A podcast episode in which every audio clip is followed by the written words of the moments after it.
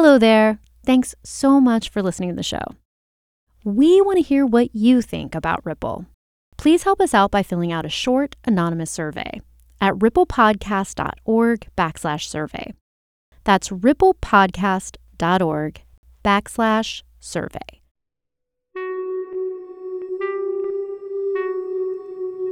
From Western Sound and APM Studios, I'm Dan Leon. This is Team One with a good fire going.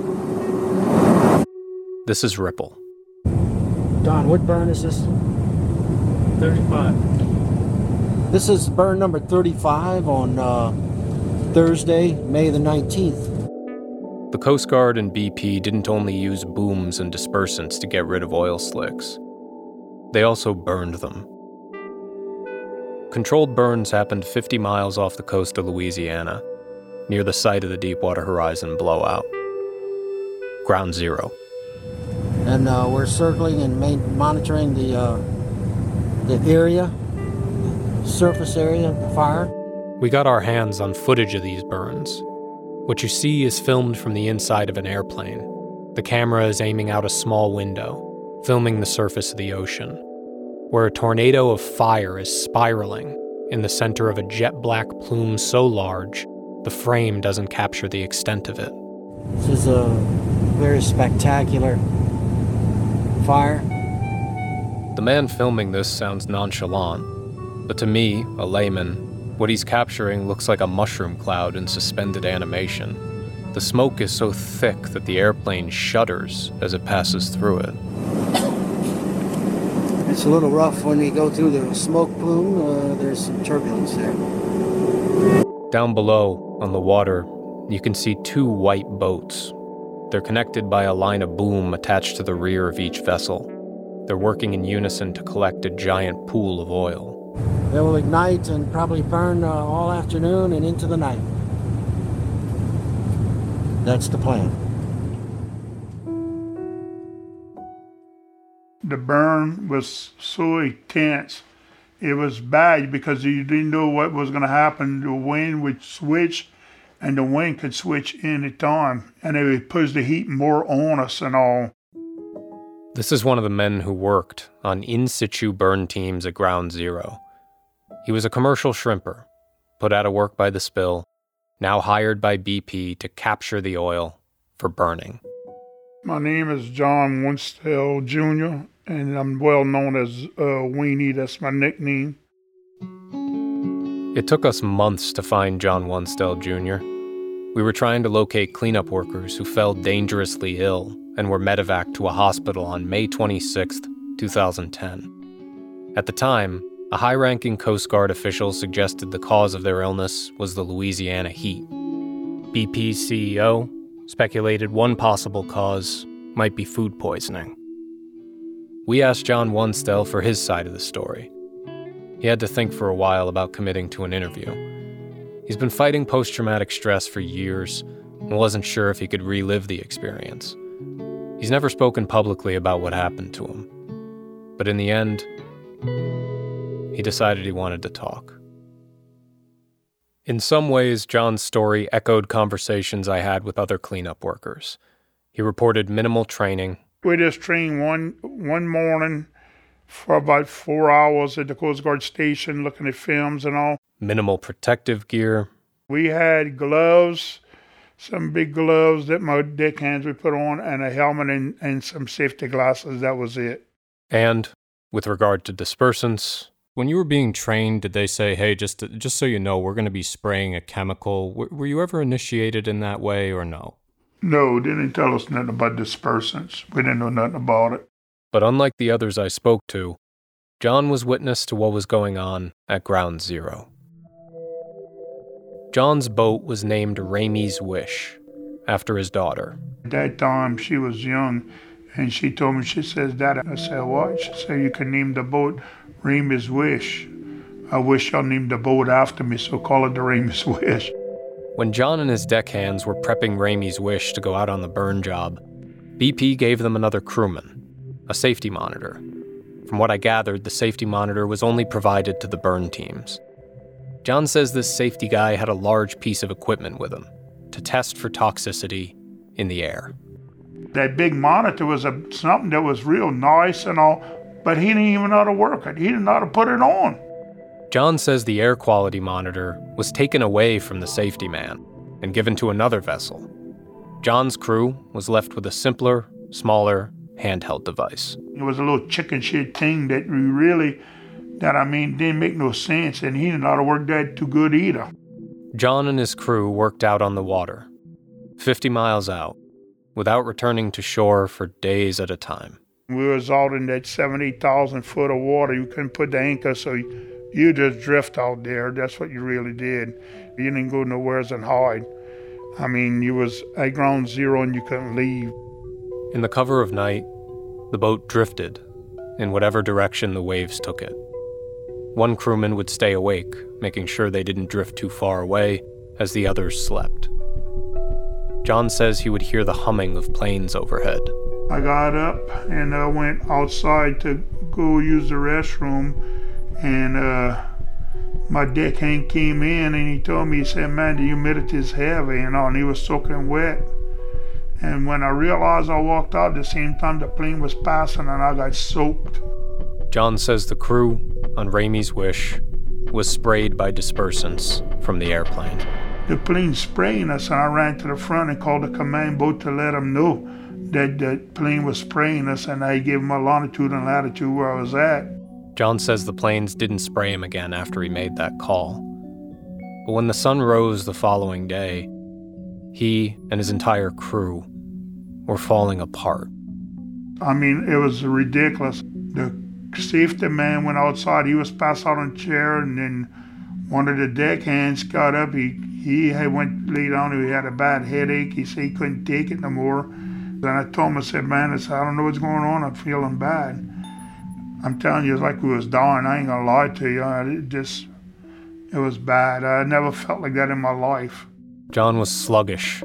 His mind was groggy. His thoughts were scrambled. He drifted in and out of lucidity. The next thing he knew, a supply boat had pulled up alongside Ramey's wish to check on him. They blew the horn to get his attention. It woke me up and I called him and he said, What's going on? He said, Sound like you're sick. Said, We all sick on the boat, man. I said, We don't know what's going on. The crew on the supply boat called for the command boat to attend to John and his crew. Right away when they got me on the on the command boat and all, they started giving me oxygen and all, and then next thing you know, they were sending me in on a helicopter to West Jeff Hospital. They, they thought I was having a heart attack. John gave the exact dates that he says he was sprayed by the aircraft. We got sprayed that Wednesday and the Thursday night. We got sprayed real hard. There was dumping so much dispersants on us. Them two nights was unreal. That was when I realized John was medevaced to the hospital on the 28th of May, not the 26th, which I really didn't get because the Coast Guard made this announcement the day before John was medevaced. Good afternoon. Yesterday, seven crewmen aboard working Vessel of Opportunity vessels were medevaced to West Jefferson Hospital after several of them reported experiencing nausea, dizziness, headaches, and chest pains while performing offshore response operations. John wasn't one of those seven crewmen. It appears that what happened to John and his crew was actually one of multiple emergencies that occurred over those three days in May. I was wondering why so many health incidents happened on those three days specifically, and John Wunstell actually provided an explanation. On May 26th and 27th, he says there was an urgency to disperse and disappear as much oil as possible. Because the next day, the Friday, the president came and he was flying over, and they didn't want to. They didn't want to see no more oil. John says his superiors were anticipating a presidential flyover on May 28th. He says they wanted the oil gone before President Obama got his eyes on it. We checked, and the president was in the Gulf on May 28th, 2010. News articles covered his visit, and a flyover is mentioned. President Obama reportedly flew in a helicopter from New Orleans to Port Fourchon, about 60 miles south. And he did survey the spill's impact on the bayous and shorelines. The president also held a press conference the same day in Grand Isle, Louisiana. To the people of the Gulf Coast, uh, I know that you've weathered your fair share of trials and tragedy. I know there have been times where you've wondered uh, if you're being asked to face them alone. Uh, I am here to tell you that you're not alone. You will not be abandoned. You will not be left behind. The cameras at some point may leave. The media may get tired of the story. But we will not. We are on your side and we will see this through. The same day that President Obama was delivering these remarks, John Wunstell reports arriving at West Jefferson Hospital in a bad way. I was waiting and they had a big blue tent that was set up in the parking lot where the emergency uh, uh, room was at. His account of what happened next matches what we heard last episode from Doug Blanchard, who went to the same hospital two days earlier, on the 26th. John was approached by people in hazmat suits.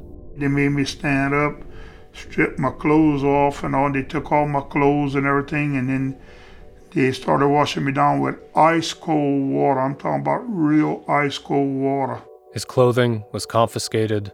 And then they turn around and put me through some cubicles and they'd have a little mist of stuff that would spray on me. And then they'd move me to another cubicle and they would spray something else. And then they'd move me to another one, and same thing till I got to the end of it. And they did that to me twice, uh, three times. I remember I was in the daze most of the time because they had to put me in the wheelchair the second time because I couldn't, I couldn't even stand up.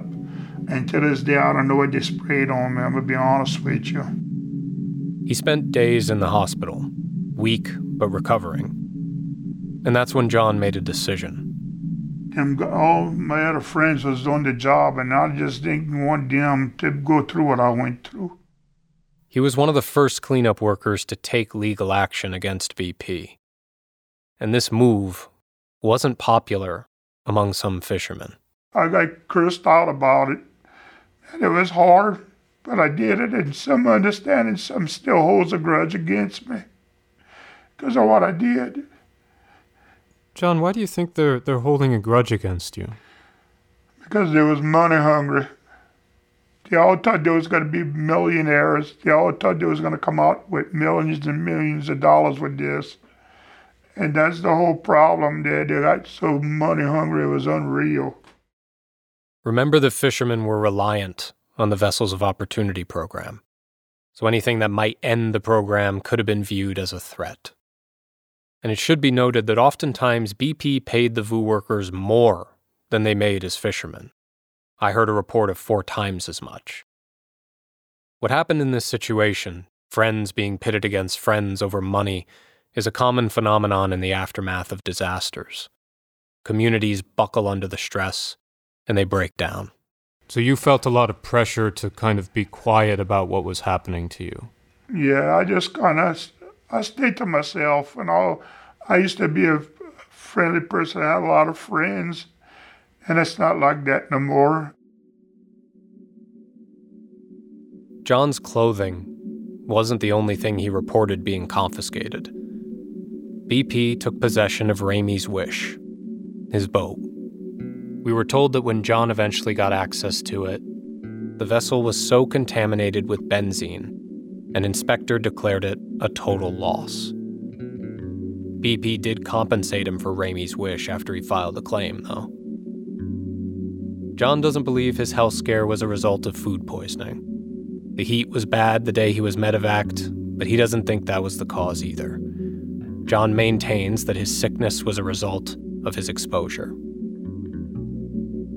His health continued to decline in the years afterwards. Severe memory problems, cognitive difficulties, fluid buildup behind his heart. And then, at the end of 2012, I went to the hospital and they did an x ray on my chest, and that's when they found a little spot there. And that's when they found out I had cancer. He was diagnosed with lymphoma non Hodgkin's, the same cancer as Caleb Bro, who you've heard from earlier in this series. John's treatment was aggressive. They had hit me pretty hard with the chemo and they hit me hard with the radiation. After a hard battle, John is in remission now. And I'm lucky that I'm I'm here because the doctor that did my radiation and on the chemo there that was taking care of me, the cancer doctor, he just told me he was going to save my life, and he saved my life. I'm that I'm here. There was a gallows humor in a lot of the conversations I had in Louisiana. People would talk about horrible things, and somehow they'd manage to laugh.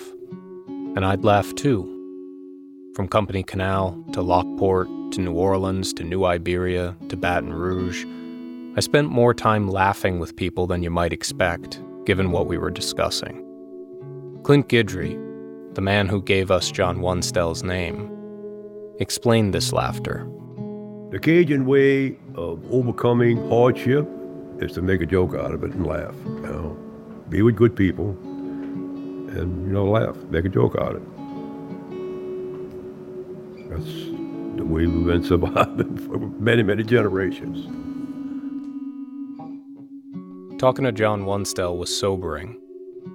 I got the sense that he didn't have it in him to joke around about any of this. And although I was a complete stranger to Louisiana, that seemed significant to me. Could you maybe describe what is it like to live emotionally and mentally for the years after this this thing that you've been through? What is it like to be in your head? Oh man, it's, my mind it's always working. It's like I don't know what to do from one minute to the next minute. My life is not the same. I can't work no more like I used to work.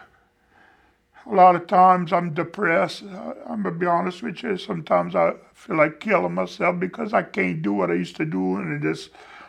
And another thing is like I go somewhere, it's like I'm not wanted, and I, I feel like I'm not wanted on this earth. And I was a you know a well-known person, and it's like everybody looks at me like I'm crazy. It's bringing me more to debt. That's how I take it. I got debt a lot in my mind because of all this. I'm just tired of my life the way it is. I can't live like this. It's like I told my wife, if I'd have known that, I would have never wanted the job. I would have never would. I would I'd rather lose my boat than go through what I'm going through. All I'm doing is hurting my family and my friends. I lost them all, and it's not the same. I think about it a lot. When I think about it a lot, I just say to myself why I did the job, and I realized what it was. Everybody was in a bind at the time, and everybody was doing it for the money. And I mean, it was it, it was stupid because we wasn't qualified to do this job, and they didn't train us to do it.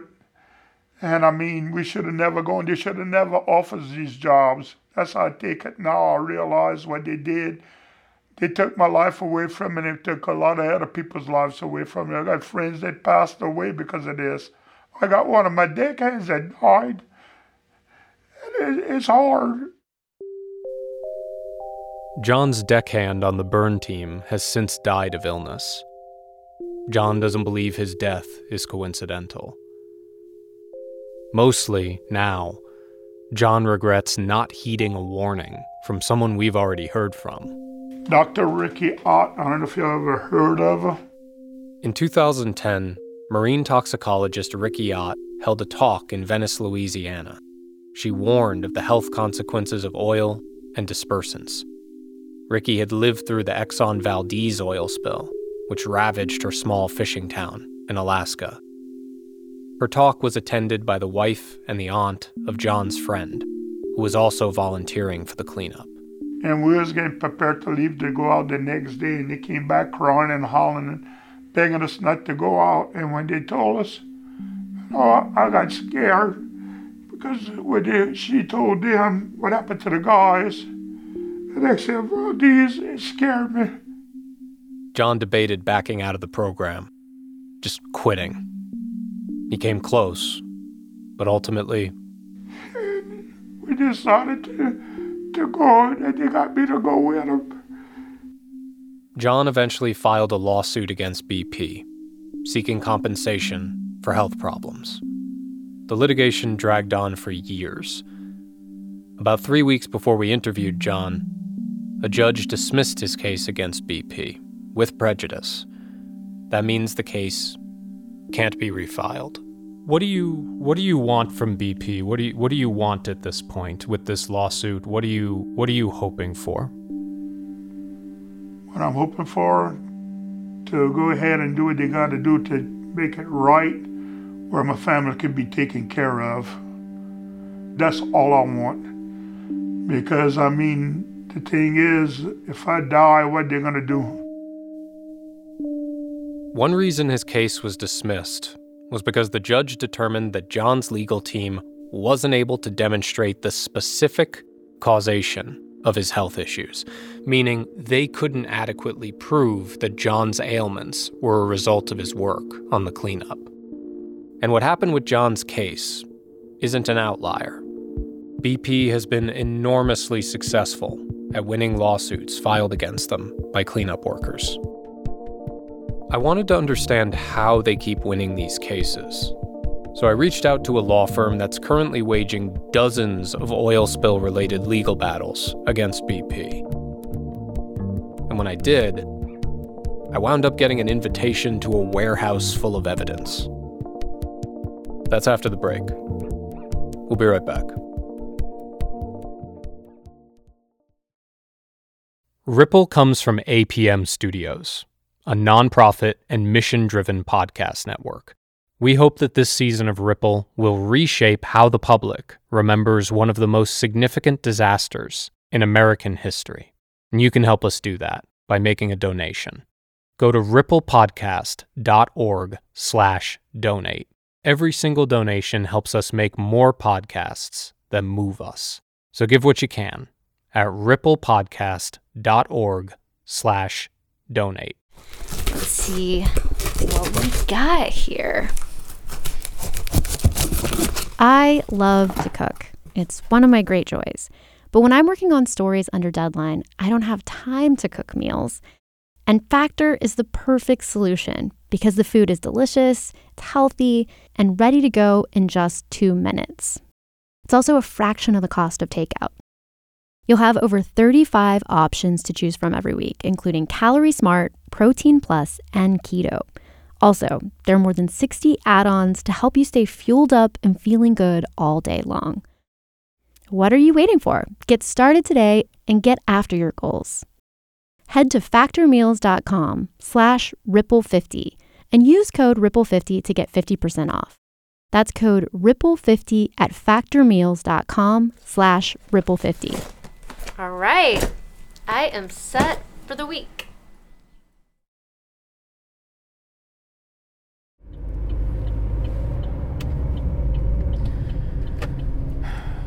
So I'm in Florida and I'm about to meet with an attorney from the Downs Law Group.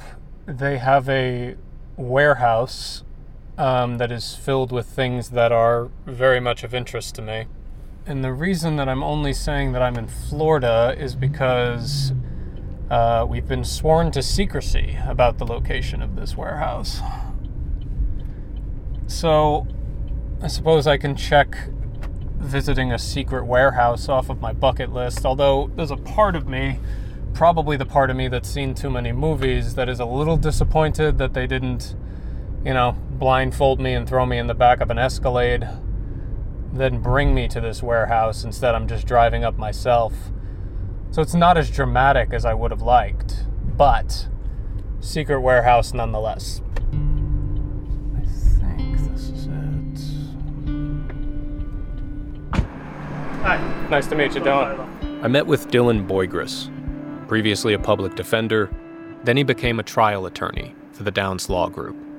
Downs is representing a number of cleanup workers in their lawsuits against BP, including Caleb Bro, who I interviewed weeks earlier. I love that your secret warehouse has an ice cream truck that comes by. The BP oil spill left a tangled mess of litigation in its wake. So, despite being 13 years later, legal developments haven't stopped. And for reasons that will become clearer, the number of lawsuits against BP may actually be about to ramp up. Down's marketing manager led me into what felt like a 100 degree room with stale air and protocols I had to follow. On a card table lay several pairs of safety glasses. And then um, if you have eye protection, I don't, but I'll okay, wear that. Yeah. There were also a couple boxes of black latex gloves. Just in case you Yeah. touch something and it breaks, like a jar. The reason I was getting decked out in PPE is because of what the Downs Law Group is in possession of, what I was there to see. In this warehouse, they're storing the samples that were tested a decade prior to determine the environmental safety of the Gulf. Don't worry, your safety is our top priority as well. Appreciate that. Some of these samples are covered in old Louisiana sweet crude oil and Corexit. In case you're wondering, yes, I put on a respirator. Check one, check two. Cool. Attorney Dylan Right. Boygris and I were standing outside the door of a giant temperature controlled room. We have uh, samples that are maintained in this warehouse. There's approximately 130,000 samples maintained at three varying degrees of temperature. Uh, we're going to take you into the main room where uh, samples are maintained at zero degrees Celsius. Maintaining temperatures is a primary reason for the secrecy surrounding this place.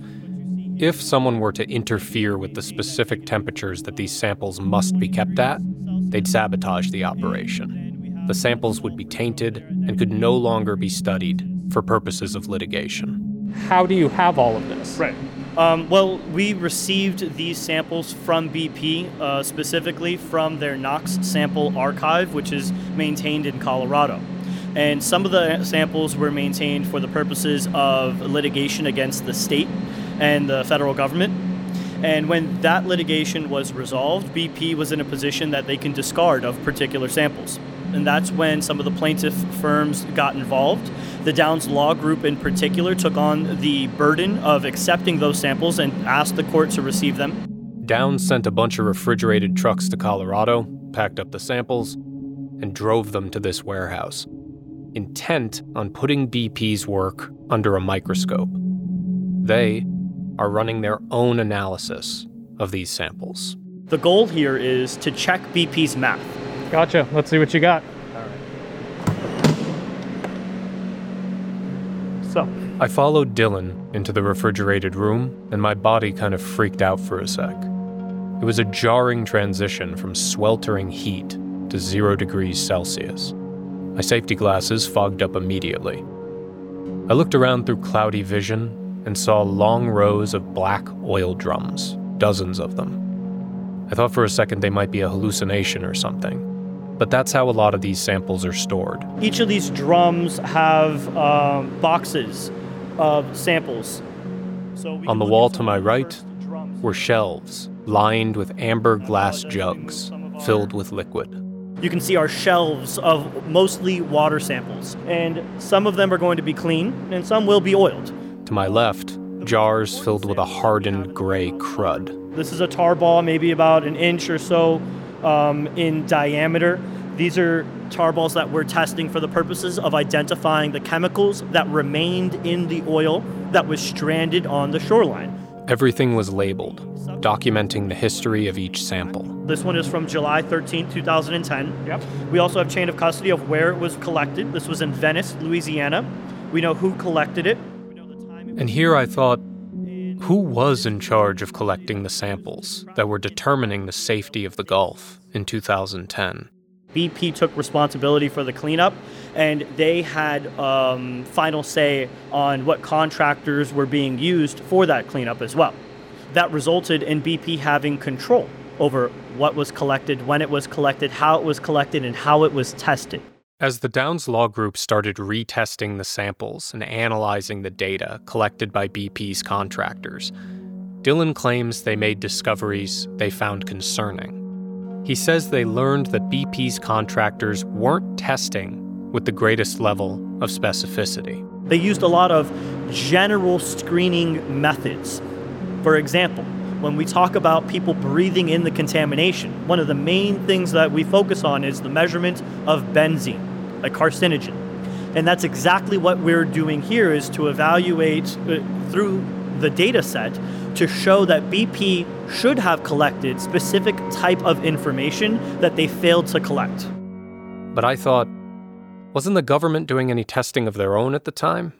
Was BP solely in charge of doing testing? I thought Coast Guard did a little bit of that and EPA did a little bit of that. Am I wrong? So, Coast Guard only did monitoring in the uh, open water, so they wouldn't have done any of the coastal monitoring.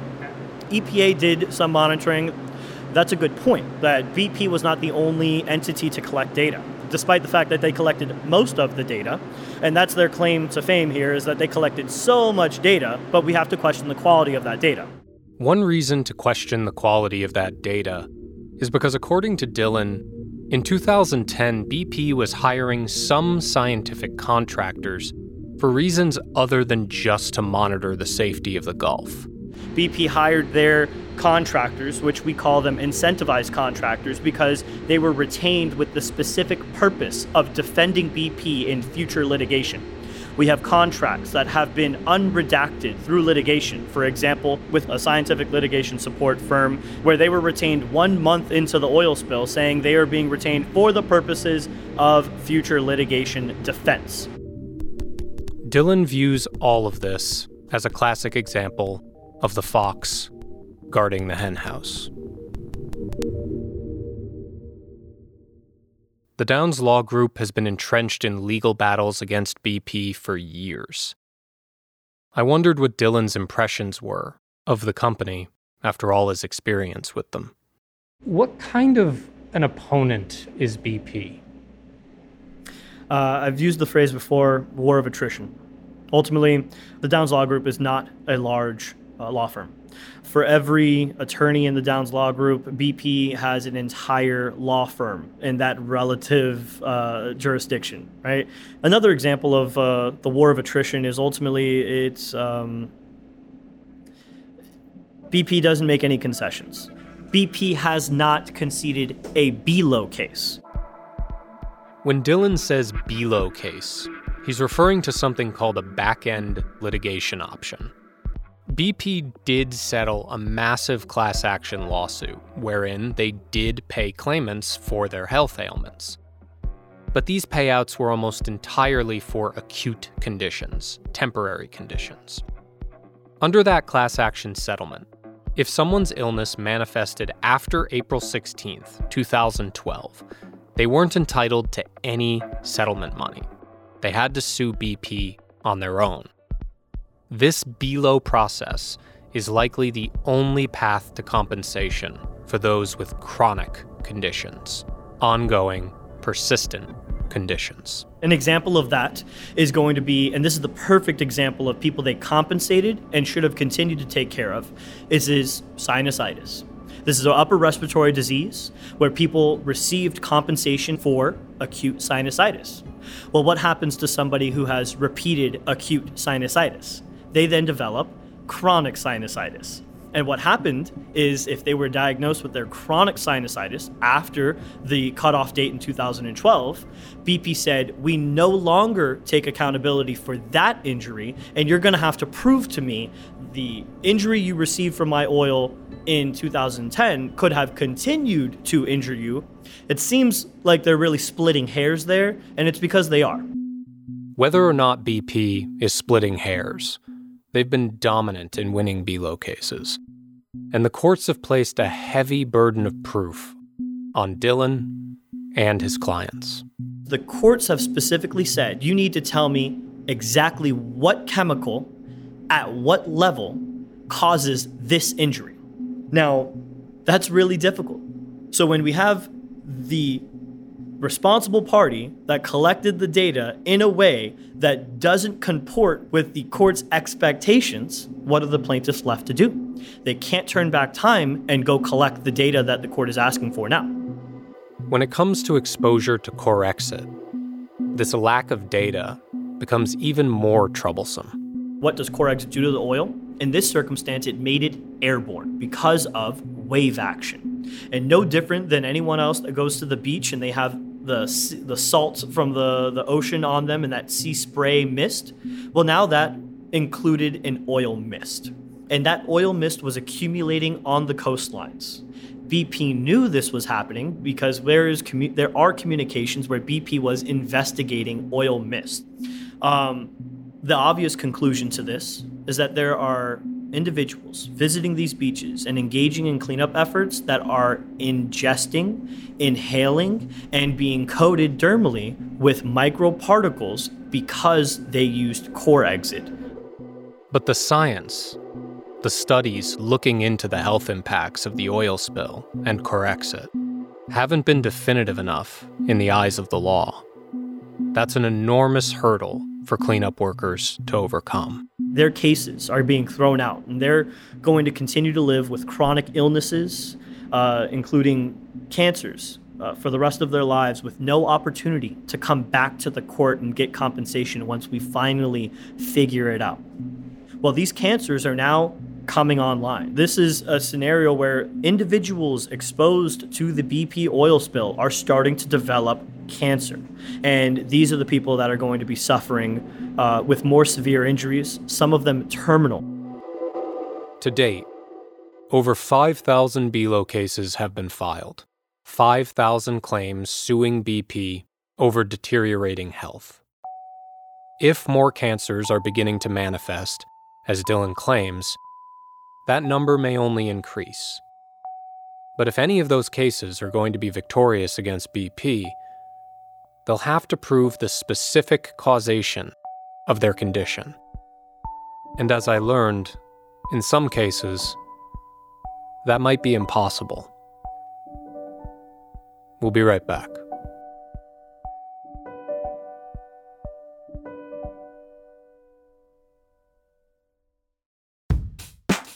We all want to be our best selves, but it can be an expensive journey.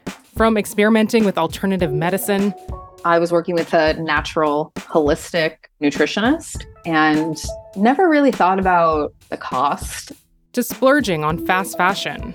I was spending like all my tips. I was definitely spending like $200 a week. I'm Reema Khrais, host of Marketplace's This Is Uncomfortable. This season, we explore the cost of self care and the real motivations behind our spending choices. Listen to This Is Uncomfortable wherever you get your podcasts.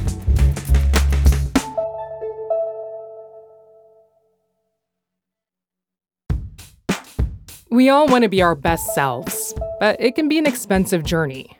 From experimenting with alternative medicine, I was working with a natural, holistic nutritionist and never really thought about the cost. To splurging on fast fashion. I'm spending like all my tips. I was definitely spending like $200 a week. I'm Reema Khrais, host of Marketplace's This Is Uncomfortable. This season, we explore the cost of self care and the real motivations behind our spending choices.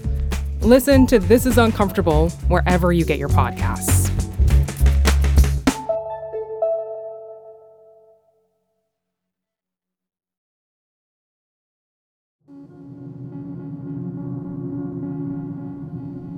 I really don't like how we're being ignored. I don't like how, you know, I just, I really just want justice. Uh, who do you, who do you think's ignoring you? Honestly, I just, I think BP.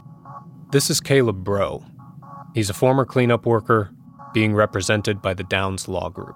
I really just think they're done with it. They they want to move on, and honestly, just don't think they want a snowball effect. Which I get it. I mean, you know, they they don't want every person in Louisiana that had cancer blame it. I get it, but the thing is, you, you got to look at the people that are directly affected by it. Sometimes in our interview, Caleb would sort of stop talking to me and instead talk to BP through his microphone, as if he wished they were listening. You know, to me, you can't ignore those people. I mean, they were there to clean up your mess, and you're just gonna ignore them? I mean, they, they did your dirty work, and you're just gonna throw them away like they're some dirty oil boom, you know? Like, and that's that's the thing. That that's what kind of bothers me. After the spill, Caleb lived with dizzy spells, pains in his chest, and swollen lymph nodes before eventually being diagnosed with lymphoma. His lawsuit against BP is ongoing.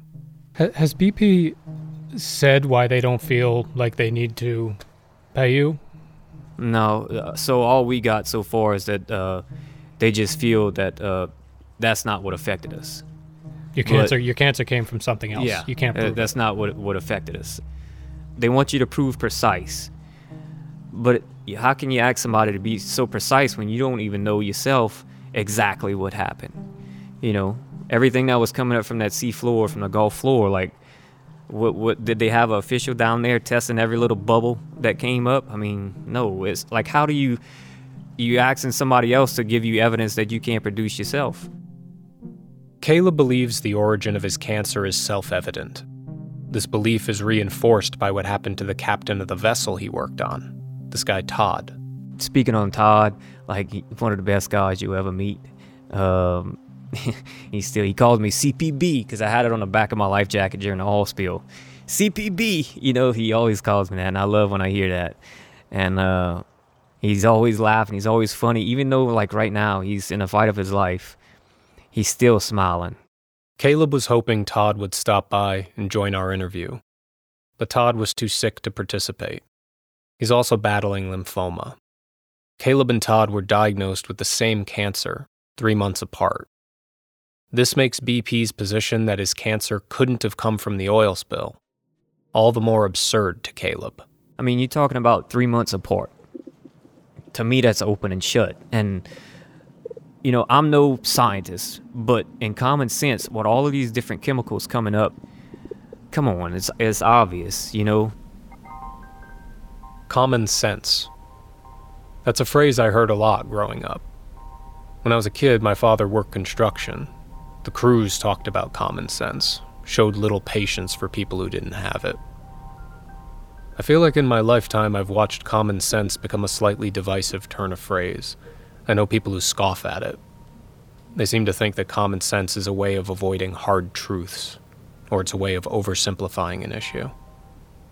The issue here is whether or not working on the cleanup caused chronic health conditions, like cancer, as frustrating as it may be for Caleb Bro, common sense can't answer that question legally.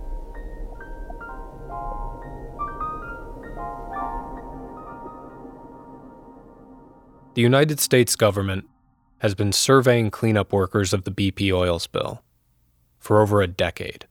So, uh, the Gulf study it's a, a long term study following the health of people who had something to do with cleaning up after the oil spill. This is Dr. Dale Sandler. She's the chief investigator on what's called the Gulf Study.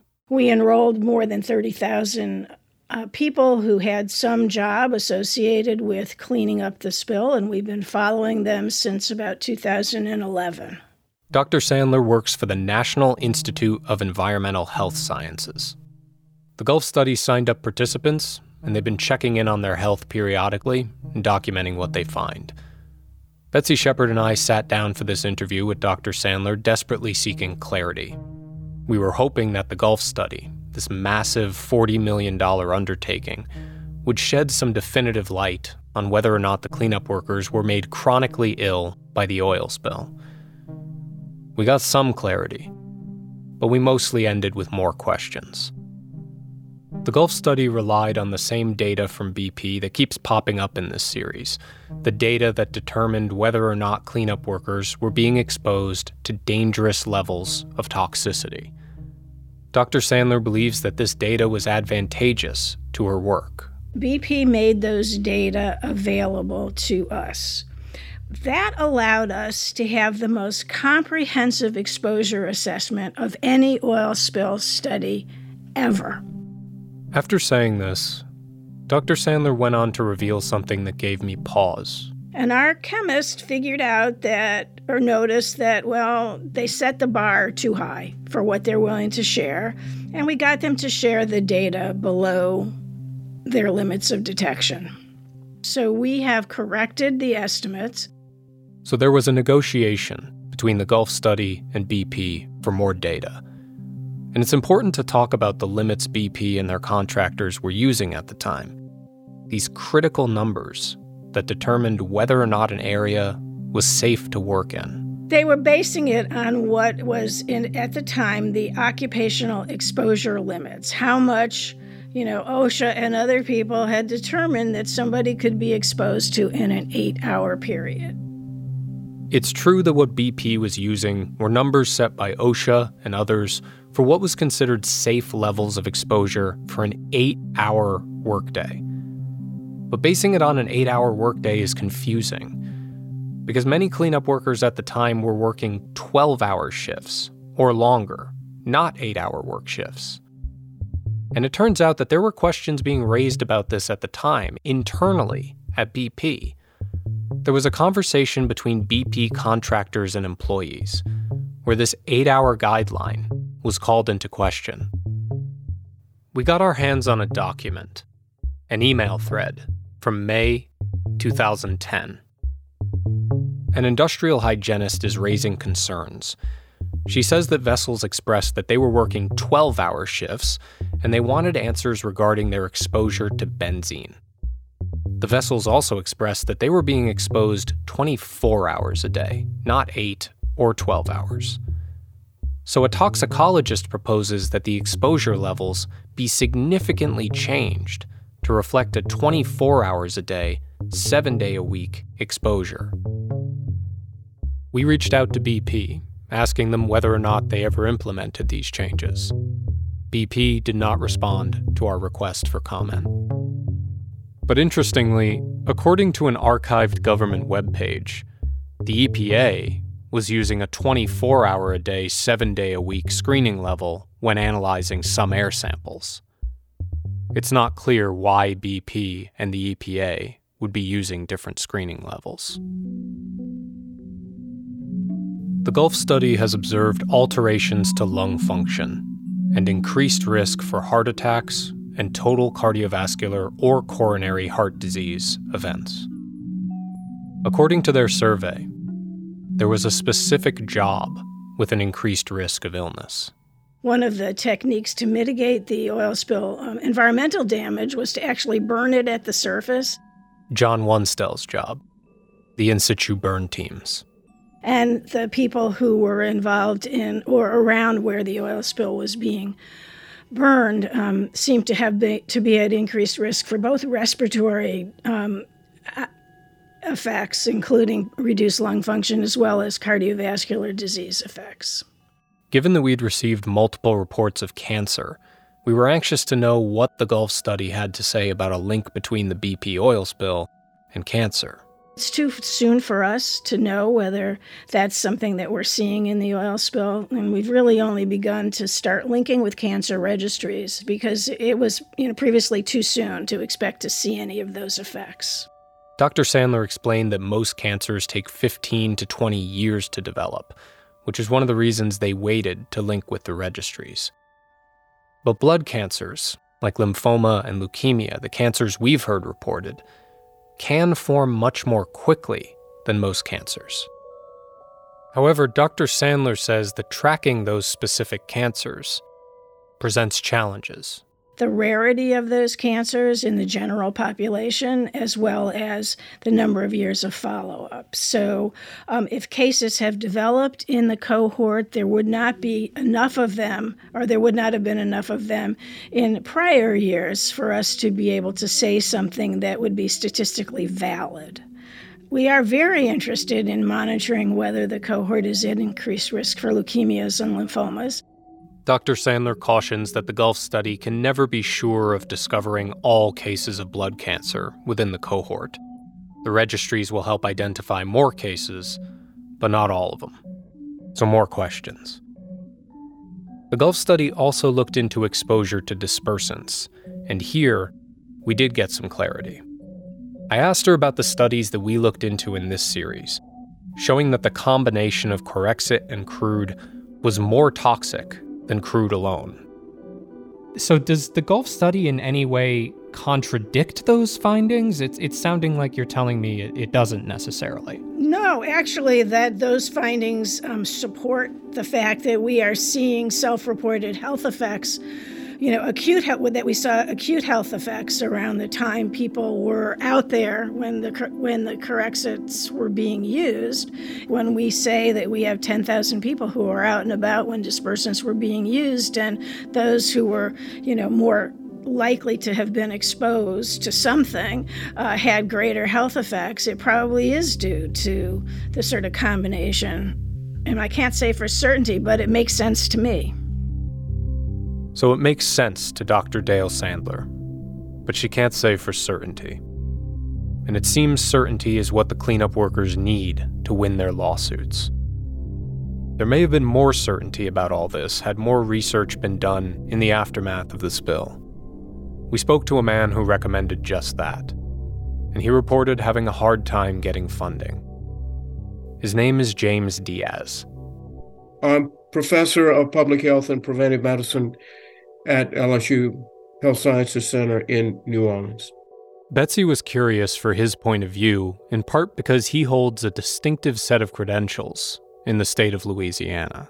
And you are the state's only board certified occupational medicine expert and board certified toxicologist. Is that right? Well, I'm board certified in both. Nobody else is. Shortly after the spill, James wrote a series of articles. In one, he stated that certain cleanup workers and members of the general population would require long term surveillance for chronic adverse health effects. And James started doing research, looking into the effects of the spill. Unfortunately, you know, I began uh, immediate research right away, and we were getting some very interesting data. And uh, I mean, funding was cut off immediately, and we were told not to pursue. Any um, guess as to why? I can't tell you. I mean, uh, other people were funded, uh, including other people at LSU who basically studied, you know, mental health. Um, and, you know, those studies were funded, but studies, you know, where we were looking for biomarkers in the environment, uh, at least the ones that we wanted to conduct, were not funded. There was something else we wanted to know from James, who sits at the center of toxicology and occupational medicine. How do we see if there is a spike in health problems as a result of the BP oil spill? Well, that's going to be very difficult, if not impossible, to do, and that's based on comorbidities. And James didn't mince words.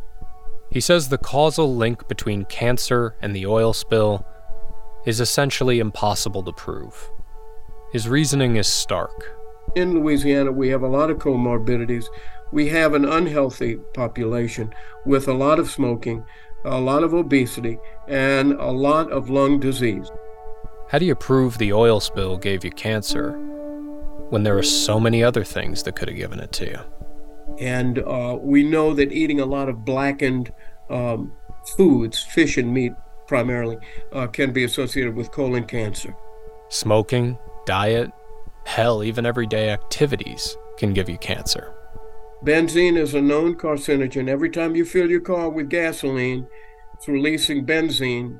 So I don't know what you do, but I go and clean my windows uh, rather than smell the benzene. So uh, the older patient exposed, the patient who smokes, the patient who eats a lot of smoked meats and blackened meats and fish, uh, we get concerned. So uh, these comorbidities uh, were likely operating in some of the oil spill cleanup workers. This line of reasoning is one way BP defends itself in court. If a cleanup worker was a smoker, that could be the cause of their health problems. If their lifestyle was unhealthy, that might be the cause of their health problems. In order for a cleanup worker to protect themselves against this argument, they might need hard data, the type of hard data James collected in a prior job. I worked at a BP refinery before it uh, was bought out by another company, Chevron, I think.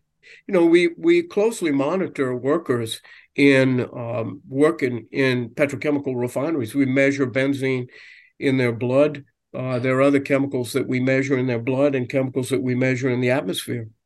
Do you know if benzene was being monitored um, during the cleanup? During the no, there was you know little to not that I'm aware of. There was no real blood monitoring or biomarker monitoring of the responding workers.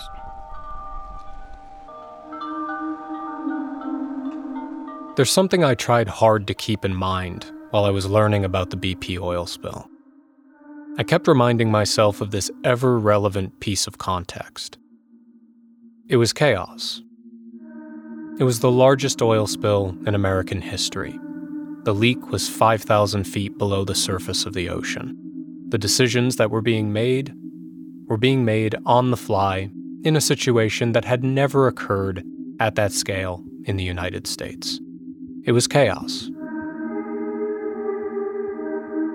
But it occurs to me that the chaos of the cleanup efforts, the unprecedented nature of it all, the disorganization, the improvisation, the lack of data, none of this is hurting BP in court. It's helping them. There are questions to be asked about the cleanup. Was it incorrect to base exposure limits on an eight hour workday? Should it have been 12 or 24? How significant from a risk standpoint was that decision? Did the application of Corexit aerosolize the oil? What are the health implications of that? And what was the true exposure risk of the mixture of Corexit and crude? Did the unprecedented use of Corexit create a toxic environment in the Gulf that wasn't planned for? BP was declared the responsible party for the oil spill. And yet, answering these questions, solving these mysteries, isn't BP's problem now. Not legally. Instead, that burden is on the backs of the cleanup workers, which maybe defies common sense.